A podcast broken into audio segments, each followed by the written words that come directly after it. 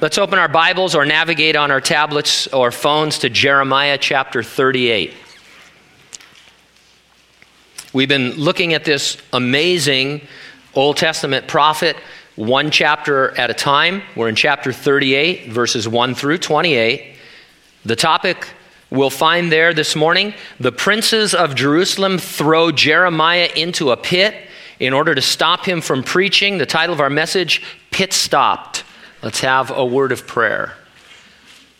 Father, every week you've uh, blessed us with a sense of your presence as we have asked to have ears to hear what the Spirit says to the church and to us as individuals. And this week is no different, Lord. We desire to have this word alive in our hearing and in our hearts. It's something only you can do, but it's certainly something you can do and desire to do.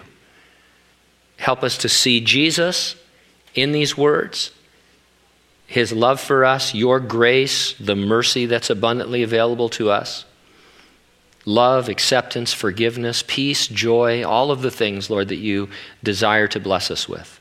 We pray in Jesus' name, and those who agreed said, Amen. 127 Hours is the film that tells the survival story of canyoneer Aron Ralston, who became trapped by a boulder in an isolated slot canyon in Blue John Canyon, southeastern Utah.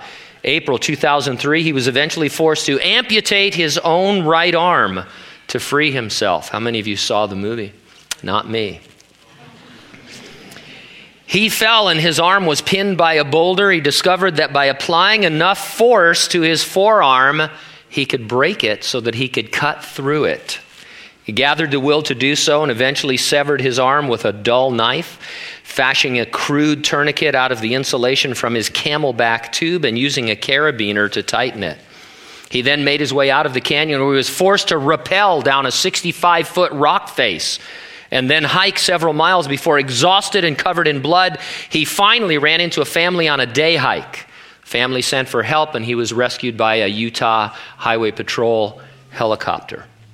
Now, we commonly use expressions that describe predicaments like Ralston's in order to explain some personal difficulty we might find ourselves in. We say that we or someone are between a rock and a hard place, which I'll never think of the same again.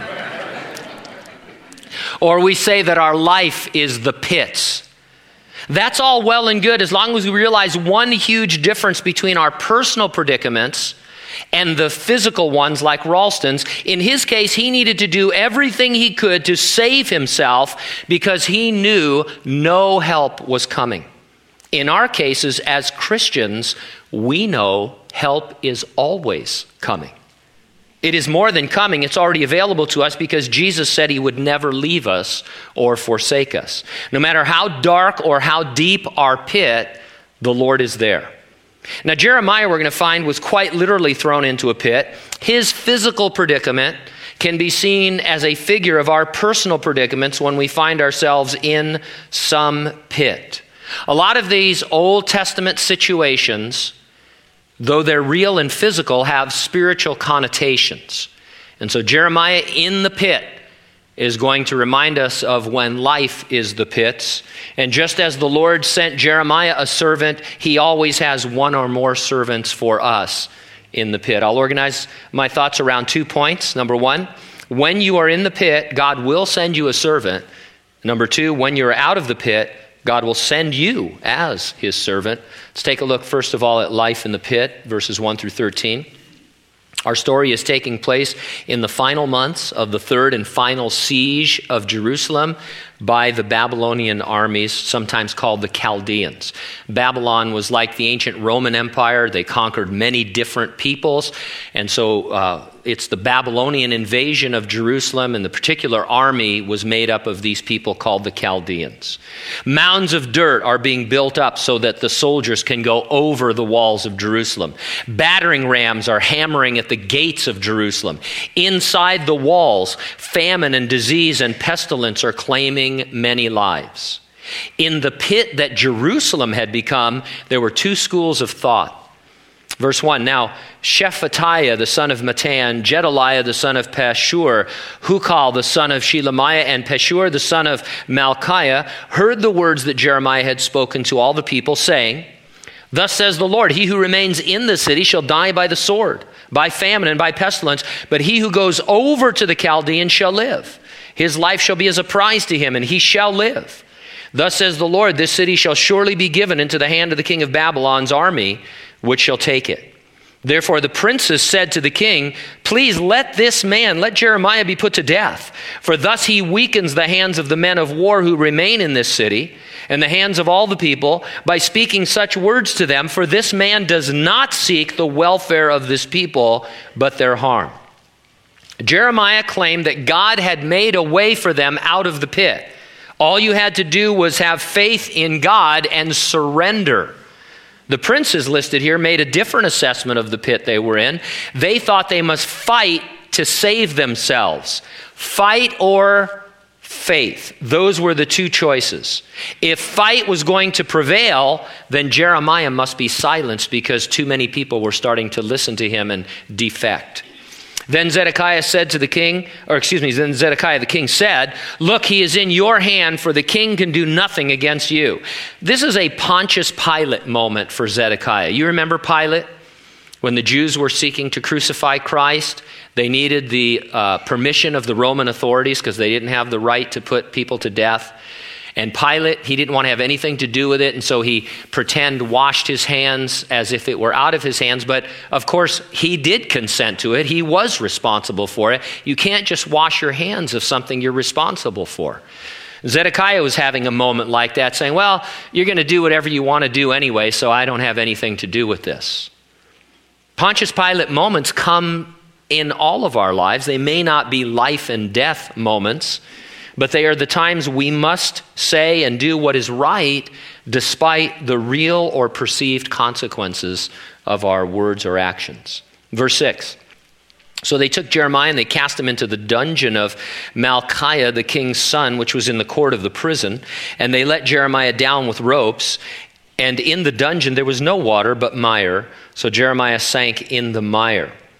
If you're wondering what water would be doing in the dungeon, the dungeon is really a cistern. We've talked about this before.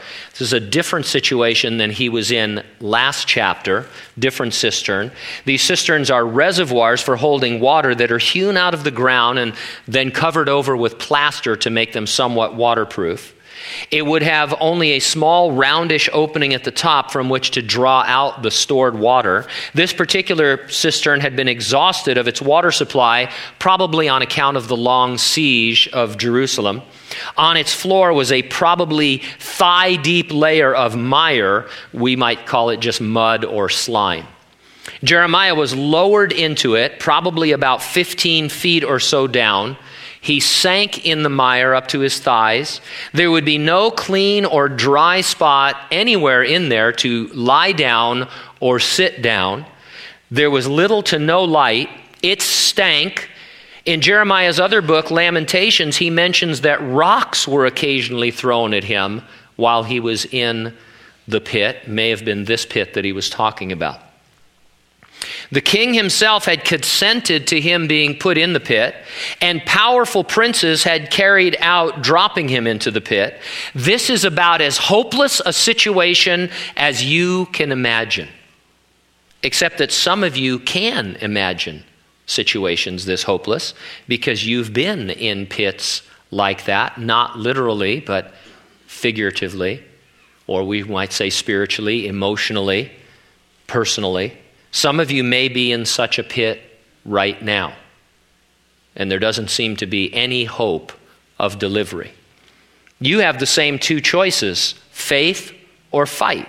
Now, we're prone to fight to thinking that no help is coming, so we must help ourselves. Though it's not in the Bible, even Christians tend to believe that God helps those who help themselves. You realize that's not in the Bible, don't you? Please tell me that you realize that.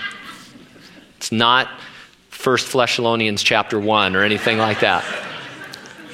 But I was thinking about this, and I have to admit that even sometimes, you know, even whether I've received counsel in this way or sometimes possibly even given it, sometimes we come across or we think that God really does help those that help themselves. And so people will be going through something, they'll be in some kind of a pit between some rock and some hard place, and we will suggest the things they must do in order to get out, or the things they did in order to get in. And we have a tendency to put a lot of emphasis on the doing, on the behavior, on climbing out of the pit yourself. If you will do this, then God will honor that. And a lot of times I think we need to wait and analyze the situation, look at the situation, say, okay, you're in a pit. I don't know how you got there. You're in there. You're in this pit. What is God? What, how, what has He already provided for you in this pit? Because you're, you're not like Aron Ralston. You're, you're not a person that's been abandoned in a pit, screaming for help, pin, pinned by a boulder, having to cut your own arm off. The Lord is there with you. And He's going to lift you out in ways that have already probably been revealed to you. And so we, we don't want to ever come across as the kind of people who are saying, well, God will help you if you will help yourself. The whole idea is that God helps those who cannot help themselves. A few months ago in our studies in Jeremiah, we talked about how you know, people say, well, God won't give you more than you can handle. Well, you must have never read the Bible. None of these guys could handle any of these things. They couldn't handle the blessings, they couldn't handle the buffetings if it wasn't for God. And so we need to get our mind screwed on straight here. You're in the pit, God's there with you, He's already provided for you the things that you need. And so let's quit fighting and have faith. Think of others who were in pits of sorts, Bible characters. Daniel thrown into a pit, the den of lions. He survived the night with God's ever present help. Before Daniel was thrown into that pit, his three friends were thrown into Nebuchadnezzar's fiery furnace.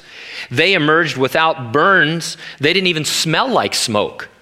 That's because there was a fourth person with them in the furnace, a person Nebuchadnezzar thought looked like the Son of God, because guess what?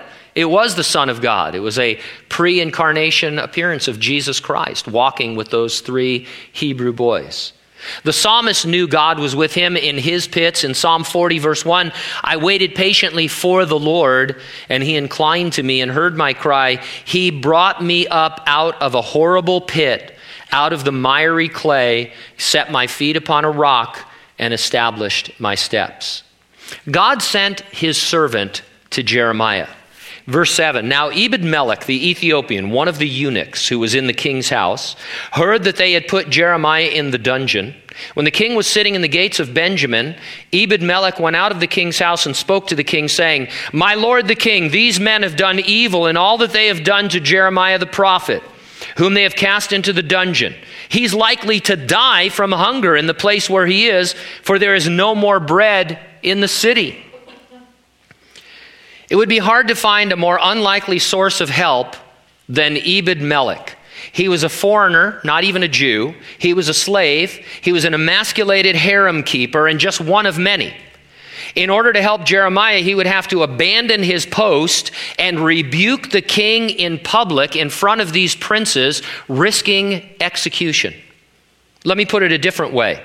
If you were Jeremiah and you even wanted to try and fight to rescue yourself, Ebed Melech would be the last person in all of Jerusalem you would think to come to your aid. You wouldn't waste your one phone call on Ebed Melech. He wouldn't be on your uh, speed dial at all.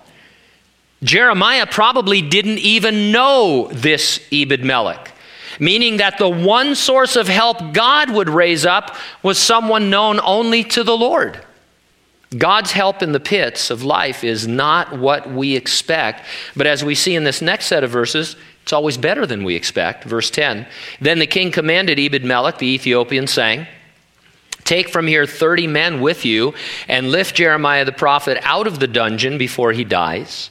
So Ebed Melech took the men with him and went into the house of the king under the treasury, and took from there old clothes and old rags, and let them down by ropes into the dungeon to Jeremiah.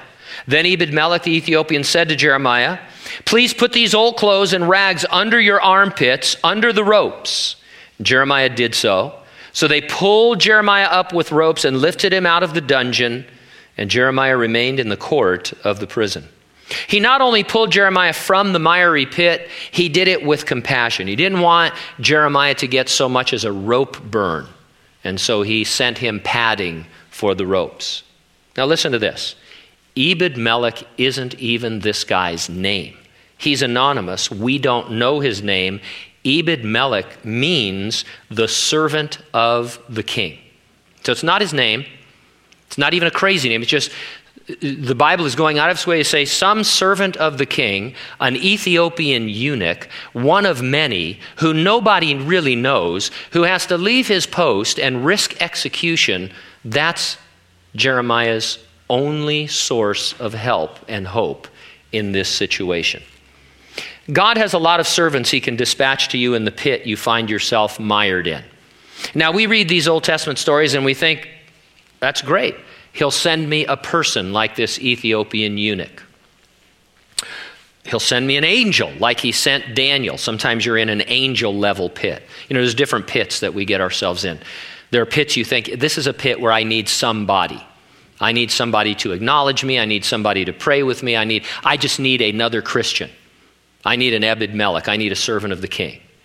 But then some of the pits you think, these people can't really help me. I need an angel. But, you know, God, I have a guardian angel. Is he sleeping? Is he, uh, you know, is he at coffee? You know, what's going on with my guardian angel? Um, some of your pits are so extreme, maybe you don't think this, but you think, Lord, you're going to have to manifest yourself in this pit the way you did to Shadrach, Meshach, and Abednego if I'm going to get through this. We don't recognize the servants that God, I'm saying sends, but are already with us. For example, we can miss the fact that God always sends his most powerful servant to us, always available to us and that would be grace. Now, we think of grace as God's unmerited favor. You know, we get saved by grace through faith, and that's all true. But as you read through the Bible, you find out that grace is a powerful enabler. That I don't want to call it a force, but it is God's enabling power that sustains us in all things and through all things. God wants us to have the faith to believe that His grace is sufficient for anything at any time. Paul the Apostle, we don't know what the thorn in his flesh was that he prayed about three times. It seems clear that it was some terrible physical infirmity. Uh, some suggest that it was more of a spiritual infirmity or a spiritual attack because in, in that passage it's called the messenger of Satan sent to buffet him. It's probably a combination. It was bad, it was a pit. And he prayed about it, and, and the Lord finally said to him after three times, He said, uh, My grace is sufficient for you. And then Paul said, All right, that's all I needed to know. That this is a pit that I'm in, in which your grace is my enabling power to endure it and to go on serving you. And then he goes on and talks about how he would glory in his weakness because it showed God's strength. And so, Paul Nothing wrong with praying about getting out of that pit. But then God said, You're going to be in this pit for the rest of your life, and you're going to have my grace. And Paul realized that enabling grace that had always been present with him and for him. The problem with us is we'd rather have the angel, we'd rather have the ropes. We'd, we'd actually settle for less than God wants to do spiritually in our lives to be better off physically and materially. We can miss the fact that God always sends his most powerful servant grace, and grace rarely comes alone to your pit. It's accompanied by mercy, or peace, or forgiveness, or joy, usually by all of those spiritual things. This is how we need to think when we're between the rock and a hard place, when we're in the pit, when we're stuck fast in the mire. We need to think by faith, receiving grace, mercy, peace, forgiveness, and joy or any of the other very powerful spiritual servants that are ours by virtue of our relationship to Jesus Christ. And then you're thinking, well, wait a minute, these Old Testament guys, they actually got delivered from their pits. So you're, you're not telling the truth. Shadrach, Meshach, and Abednego, when they talked to King Nebuchadnezzar, they said, King, we are not going to bow to your idol. You're going to throw us in the pit, and we're going to be delivered from it by our Lord and Savior, our God, And then they said, But if not, we don't care anyway. If we burn, we burn. So they didn't care. The pit was the place where they were going to make their stand for the power of God, for the grace of God. And they knew they could just as easily be delivered through the pit or from the pit as uh, they would to be killed in the pit. And so it's not really about getting out of the pit all the time. Although, if we're Christians and we're honest, you've been in pits that you've been delivered from. Maybe we want to call them trials now instead if we switch metaphors. You've been through trials that are over now. But at some point in your life, it dawns on you that there may be a trial or there may be a pit, there may be a rock in a hard place that you're really never going to be delivered from. For a lot of you, it's an illness. It's a lifetime debilitating illness that God could heal you from, but He has chosen not to. It's your thorn in the flesh, and, and uh, the more you try and find and fight for deliverance, God has to just tell you, My grace is going to have to be sufficient for you. And then you find your joy and your peace in those things. When our pits are personal, emotional, spiritual pits, it's most likely God rescues us through them, meaning we must endure them. But we never endure them without His servants to help us. God's servants render you mire proof, as it were. You're a mire proof Christian. There's no pit that they can't handle. Now, as we go on in verses 14 through 28, when you're out of a pit, God sends you as his servant. God rescued Jeremiah so the prophet could go on preaching. Hard as it might be to believe, God still wanted Jeremiah to minister to Zedekiah. Harder still to imagine, Jeremiah was okay with it. He was willing to minister to Zedekiah. Verse 14 Then Zedekiah the king sent and had Jeremiah the prophet brought to him at the third entrance of the house of the Lord. And the king said to Jeremiah, I'm going to ask you something, hide nothing from me. And Jeremiah said to Zedekiah, If I declare it to you, will you not surely put me to death? And if I give you advice, you're not going to listen to me. So Zedekiah the king swore secretly to Jeremiah, saying, As the Lord lives, who made our very souls, I will not put you to death, nor will I give you into the hand of these men who seek your life. Nothing wrong with Jeremiah asking for protection or trying to uh, solidify his position out of the cistern. It's not spiritual to have a death wish. Then Jeremiah said to Zedekiah, Thus says the Lord, the God of hosts, the God of Israel. If you surely surrender to the king of Babylon's princes, your soul shall live, the city shall not be burned with fire, you and your house shall live. If you do not surrender to the king of Babylon's princes, the city shall be given into the hand of the Chaldeans. They shall burn it with fire. You shall not escape from their hand. It was a clear choice, not difficult to understand, needed no interpretation. People often argue that the Bible is unclear, subject to any number of interpretations.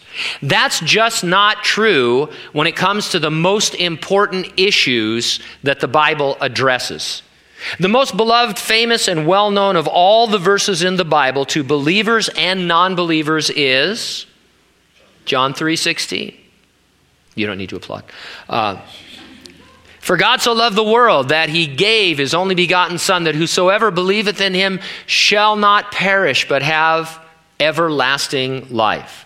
There's nothing complicated about that. It's very clear. There's no need for interpretation. It can't be misunderstood.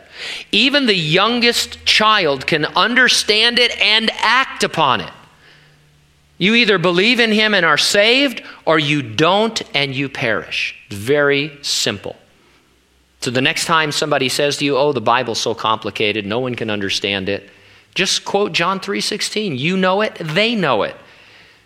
And say, "What's not to understand about that?" You believe in Jesus, you live forever, you refuse to believe, you die forever, as it were, in hell. You perish. It's very simple. Verse 19 And Zedekiah the king said to Jeremiah, I'm afraid of the Jews who have defected to the Chaldeans, lest they deliver me into their hand and abuse me. Zedekiah's unbelief was account of his fear of man. That's a big one. People are afraid of how others will react to them if they follow Jesus Christ. They're afraid of losing face or of losing relationships. You just might lose face with men if you stand for Jesus Christ, but one day you'll be looking into the face of the Lord and it will be worth it. And you might lose relationships with some people if you make a stand for Jesus Christ. Many of you have had family shun you or even reject you because of your belief in Jesus Christ. Uh, especially if they come from a strong religious tradition that is not really Christian. It can be difficult uh, to be a Christian. The Lord recognized that when He was on the earth. He said, You're, you're maybe going to lose fathers and mothers and sisters and brothers. He goes, But you're going to gain those as well as you realize that you have a massive forever family of brothers and sisters, past, present, and future, who are going to share eternity with you.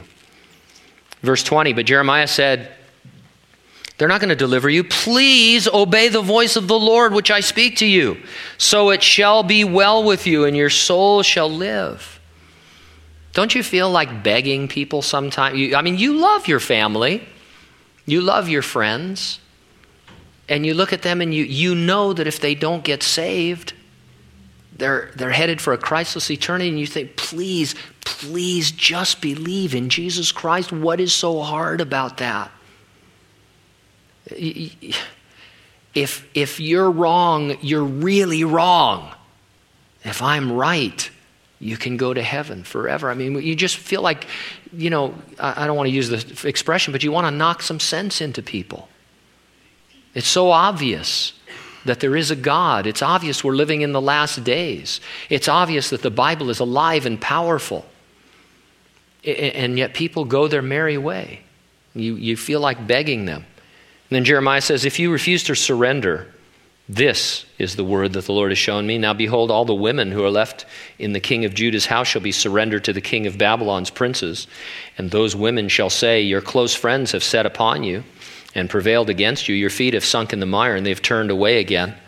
So they shall surrender all your wives and children to the Chaldeans. You shall not escape from their hand, but shall be taken by the hand of the king of Babylon you shall cause the city to be burned with fire. In one sense, Jeremiah is saying, do it for the sake of women and children who are going to suffer if you don't lead the surrender. Sacrificial living is an all time low today. Our culture values the pursuit of individual happiness above almost everything else. People aren't even really sacrificing much for their children these days. I don't know how many couples, for instance, I've encouraged to work out their relatively minor, selfish marital problems to stay together for the sake of the children. Now, I'm not talking about massive problems, abuse issues, or biblical reasons for divorce. I'm talking about, I hate to use the expression, but run of the mill marriage problems that people have. They're just not getting along. My husband's not very romantic. He never was. Let me let you in on something. He never was. My wife, you know, she's not the girl I married. Really? Who said she was going to be? You know, those kinds of things. And they, you know, they get into their little problems and their issues and that kind of a thing, and then they want to get a divorce. And I'm, you know, let's go through. You don't have any biblical grounds for divorce. Let's work this out. And then they're still, you know, at odds with each other. And, and I used to be able to bring in the children. Say, let's, let's look at Johnny and Janie. What's going to happen to Johnny and Janie when you guys get divorced? And now, what people always say to me, it's always the same thing God just wants me to be happy. And when I'm happy, my children will be happy. You see, we're unhappy now. We have an unhappy home. And my children are unhappy because of our unhappy home. But when we have no home, when we have two homes, and we create new relationships where people are unhappy, then everybody will be happy. And, and the bottom line is I'm, I'm making a joke about this, but the bottom line is nobody says, I will sacrifice what I think is my personal happiness for the sake of my children's happiness because they want their mom and dad to stay together. They want to have a stable home. They don't understand what's going on. Even secular people, secular sources who are pro divorce will tell you that it's really bad for children. It's, it really affects you, you have to really work hard to try and get them to be not screwed up. And a lot of you, from personal experience, you know what I'm talking about. It messes with your mind. And so Jeremiah is saying, Zedekiah, would you please sacrifice your own, you know, whatever, your own happiness or whatever? Would you sacrifice that for the sake of women and children, that people aren't slaughtered and, and mutilated and destroyed by the Chaldeans? And Zedekiah, well, I'm, I'm afraid what a few noblemen will do to me if I, if I surrender. And he held out. He let the city die.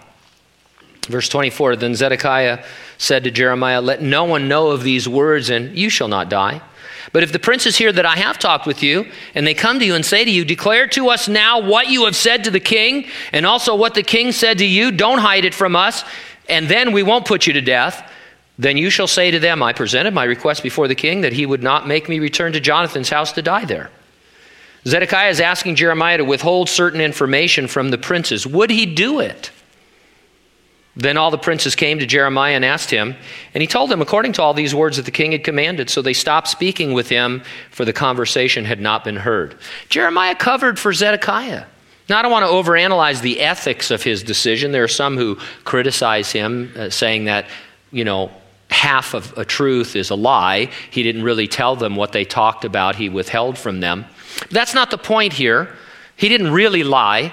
But the, the, ethics of it for another time. The point we want to make is this. Obviously, we can't say for certain, but I see Jeremiah trying to keep a line of communication open with Zedekiah by which he might still convince the king, while there was yet time, to surrender to Babylon, because it would spare so much human suffering.